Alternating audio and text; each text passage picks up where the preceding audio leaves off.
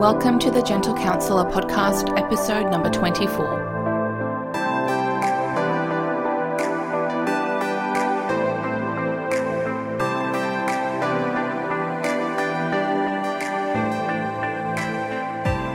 My name is Crystal, and I'm the creator of The Gentle Counsellor, where I provide online resources to support the mental health and well-being of parents and children. Today on the podcast, we're going to be talking about one of my favorite topics, and it's going to be all about attachment theory. So, if you've been wondering about your attachment style, then this is the episode for you.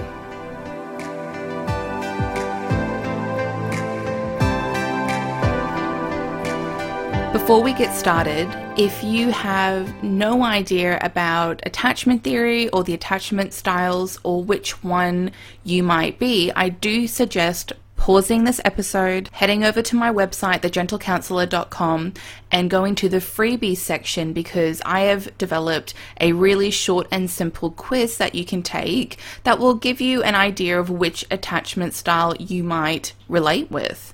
Let's first talk about what is attachment theory and why do we have the attachment styles. So basically, when we are looking at the relationship dynamic between a parent and a child, we can see interactions happening between them. There's a lot that's happening in how they respond to each other, how they talk to each other, how the communication is or isn't flowing, and how the caregiver, the parent, is responding or not responding and then you'll see some certain behaviors in the child. And what happens is they have attachment needs and they also have a way of expressing this. And so, depending on how the caregiver is responsive to their needs, depends on which attachment style they develop. So the attachment style that you have comes from early childhood. It's those first couple of years of experience that really matter and have a really huge impact on which attachment style you'll have, and that sets you off on a trajectory for all your relationships in your lives up until adulthood.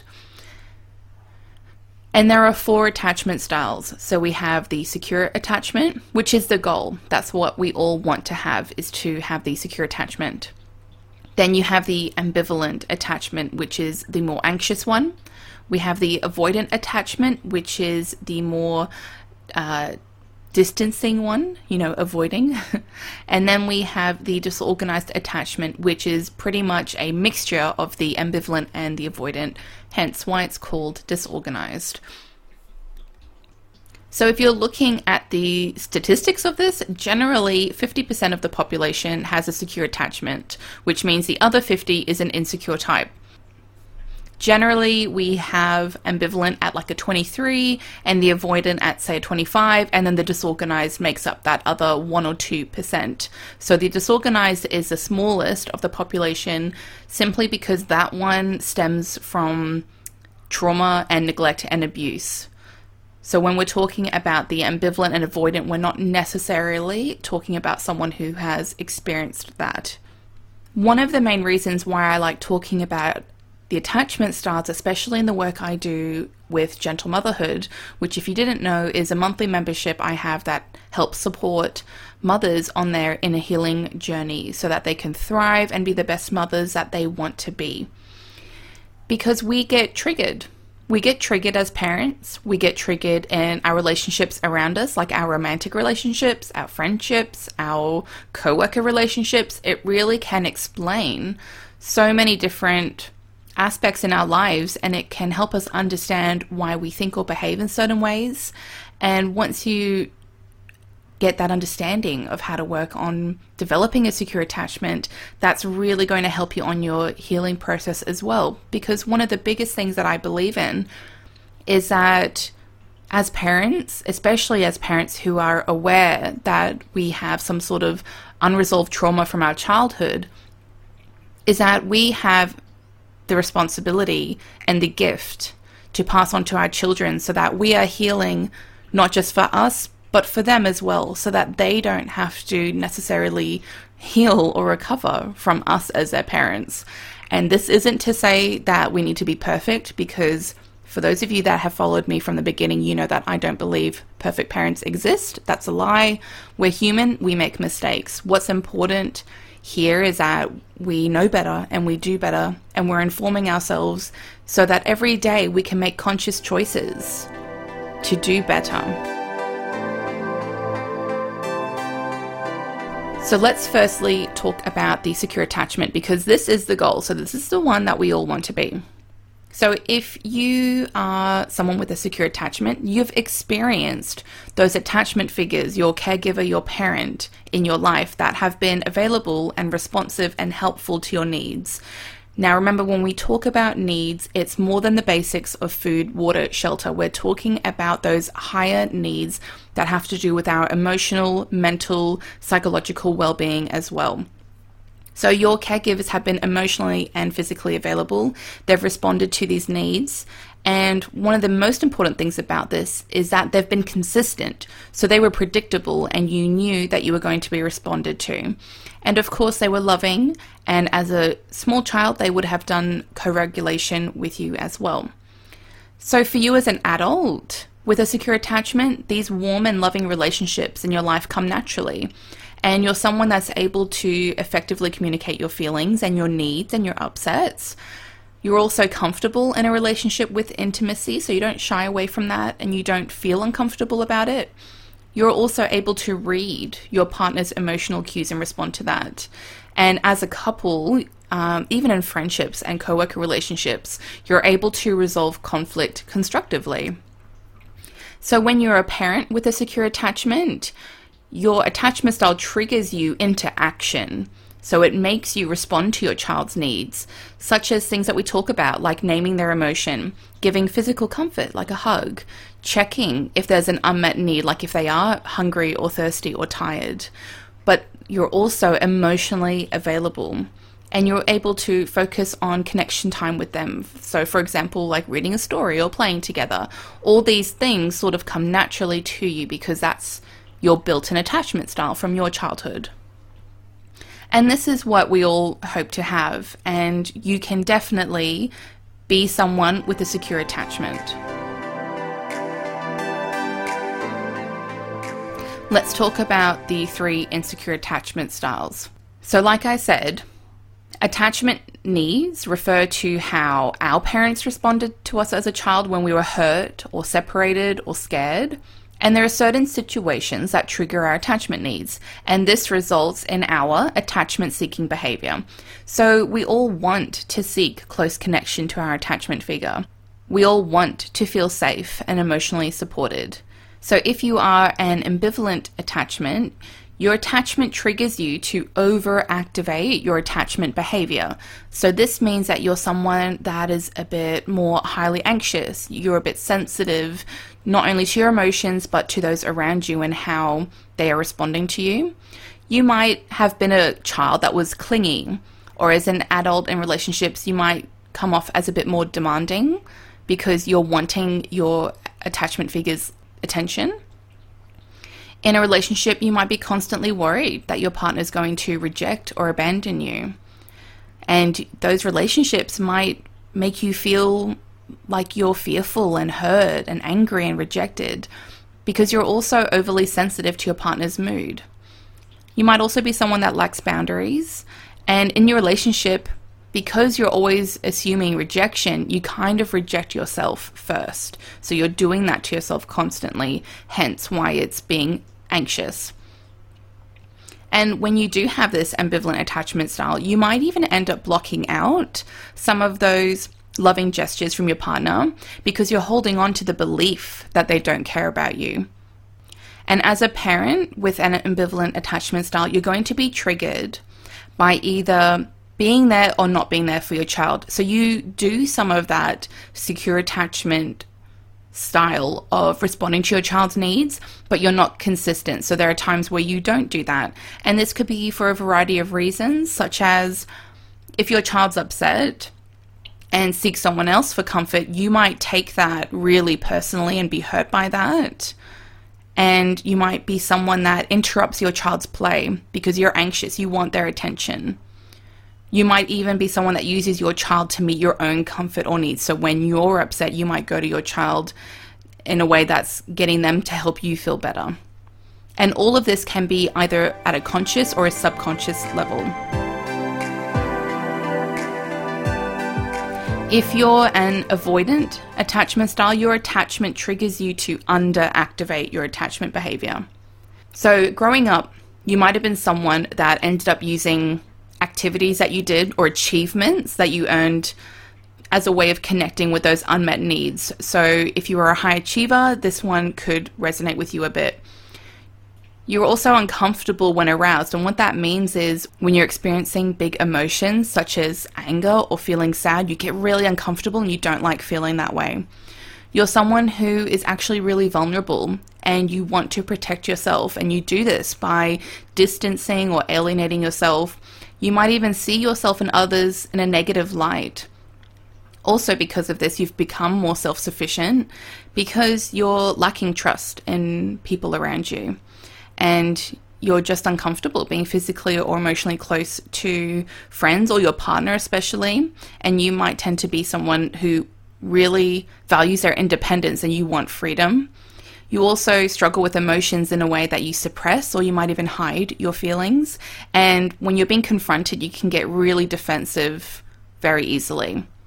However, there is this misconception that avoidants don't want connection, and that's not true. They do. They crave attachment, but they anticipate pain from reaching out and possibly being rejected, which is a far worse feeling, and so they just don't bother basically because they were taught as a child that no matter what they did, they weren't going to be responded to. So essentially, they gave up. And of course, as a parent, you get triggered. So, with the avoidant attachment style, you're triggered by your child expressing their needs. And you get triggered in a way that you might get annoyed that you're so needed and you might not want to engage or you might to want to sort of reject your child as in if they're wanting to be picked up or cuddled constantly you just feel like you need to push them away all the time you might meet their physical needs, like those basic needs of hunger and thirst, and if they're tired, but you really struggle with meeting their emotional needs, so showing comfort or being emotionally close to them.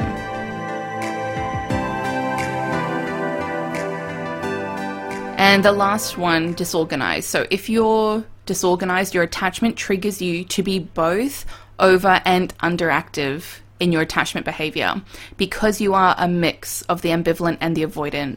And like I mentioned before, you've probably got a history with trauma, and this leads to you feeling a lot of fear and shame, and you constantly feel like you're under threat. So, if you've heard of the fight, flight, freeze, fawn responses, you're basically constantly in that state of feeling like you're under attack. And because of this, you have difficulty exploring or understanding yourself and you have this history of danger or psychological abandonment, even. So you might suffer with depression, you might get angry really easily, you might feel a lot of confusion, and you've lacked developing these strategies to have your needs met. And so, in your childhood, your attachment figure was probably frightened of you in the sense that they were depressed and helpless or they were frightening to you because you were in an abusive or hostile household. So, like I mentioned before, we all want to have attachment seeking behavior, and you have this extreme need for closeness, but you also, at the same time, have this intense fear of rejection. Because of the mistreatment from your childhood, that can also confuse you to think that that's what love is. And you might just feel disconnected with your sense of self. You might also find that you're in this sort of pattern where you're repeating dysfunctional relationships. And so, if that sort of resonates with you, it is really important for someone who might believe that they have a disorganized attachment to seek professional support. So, seeing a psychologist, getting that one on one and face to face support to resolve that trauma is really important. So if you feel like this is you, I do always suggest when you're researching, Googling, calling around psychologists, do ask them and find out if they specialize in attachment. And as a parent with a disorganized attachment, you get triggered by either being frightening to or frightened of your child. So you might instead be focused on your own unmet needs and not understanding why they behave in a certain way because you might feel like there's no need for it, especially in comparison to you and what you're going through. So, developing a secure attachment in yourself means that you let yourself feel your feelings, but you're also making sure to heal that inner child of yours that's so desperately calling out. You're making a conscious choice to choose relationships around you and choose people that have a secure attachment, that are positive relationships in your life. You might be someone that likes to practice mindfulness or daily gratitude. And for you, especially, it's really important to have some self care and have a plan around that, making sure that you're meeting your needs. And of course, this all comes down to nourishing your body, your mind, and your soul. And if you are someone that feels like you need some help with this, like I mentioned, you can always go and seek professional help from a psychologist who specializes in attachment. If you're a mother listening to this, I do invite you to come over to my website, thegentlecounsellor.com, and click on the membership tab, and you'll be able to read a bit more about the Gentle Motherhood membership to see if there's something that would suit you. Because we do have a unit all about the attachment styles where we're going to be delving into it a lot deeper and you'll find out some more specific ways of how to get through it. You'll get a better understanding of your attachment style and what that means for you. Because even though I've done this podcast 20 minutes is still not enough to really go into the true depths of it. And of course, we have that safe and supportive environment, including going live every month so you can sort of have like a one-on-one coaching call experience so it's really good to have that space when things come up for you and you notice you're getting triggered and you can come in and share that with everyone and we can work through that together and figure out what is going on what's that unmet need what's happening for you what do you need and where do we go from here?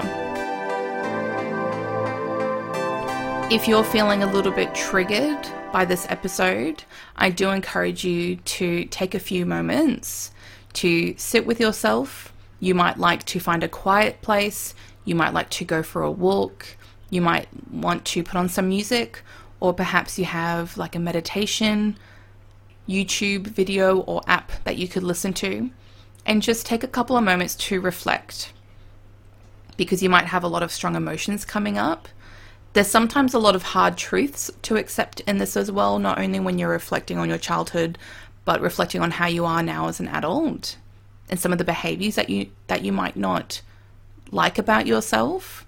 And we can put a lot of guilt and shame on ourselves for that, but I guess what I'm trying to say is that you can have some comfort in understanding this is why. It all comes down to the attachment style, and you had no control over that when you were a child. So it wasn't your fault. It's still not your fault. And it's never too late to develop a secure attachment.